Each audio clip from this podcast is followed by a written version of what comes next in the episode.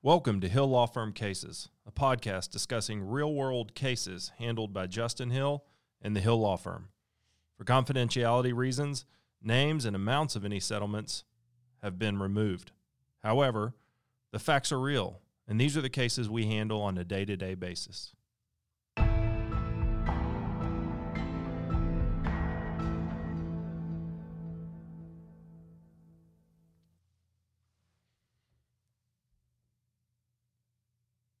The most common cases we handle, just because the volume of these cases is the highest, are car crashes. Car crash cases in San Antonio make up the bulk of most personal injury lawyers' work.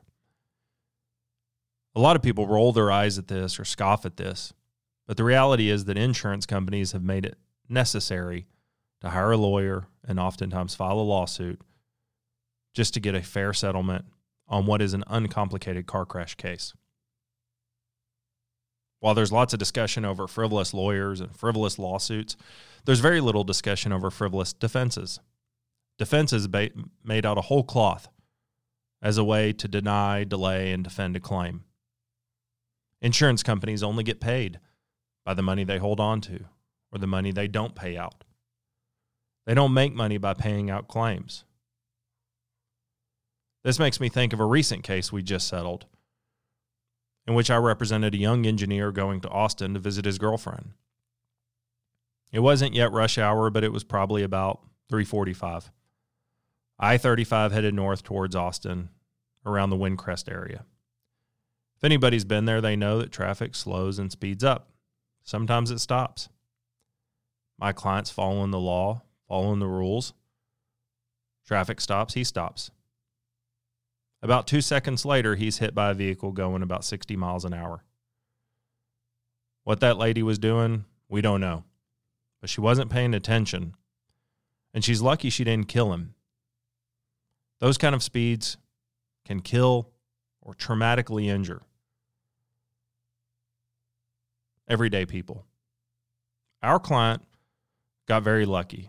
While he was injured, he didn't have a lifetime debilitating injury that he would never be able to recover from. He has a back injury that will be with him the rest of his life, but he's going to be able to work. And he has a concussion that mostly resolved, but he hasn't lost his ability to do his job as an engineer.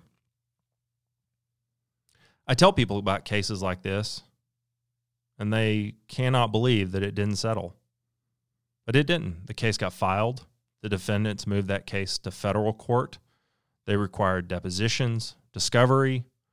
They dug into my client's past medical history. They were looking for any way to deny his claim. That's what insurance companies do. In the end, the insurance company did the right thing. But they made sure that plaintiff, my client, felt stress, felt pressure, felt like he had done something wrong. These are the cases we handle day to day. Car crash cases are not easy cases anymore. They were at some point in history, I hear, but insurance companies make their money by denying these cases. So we continue to represent car crash victims because they are some of the most preyed upon of injured people because insurance companies think they can convince juries that it's made up or frivolous.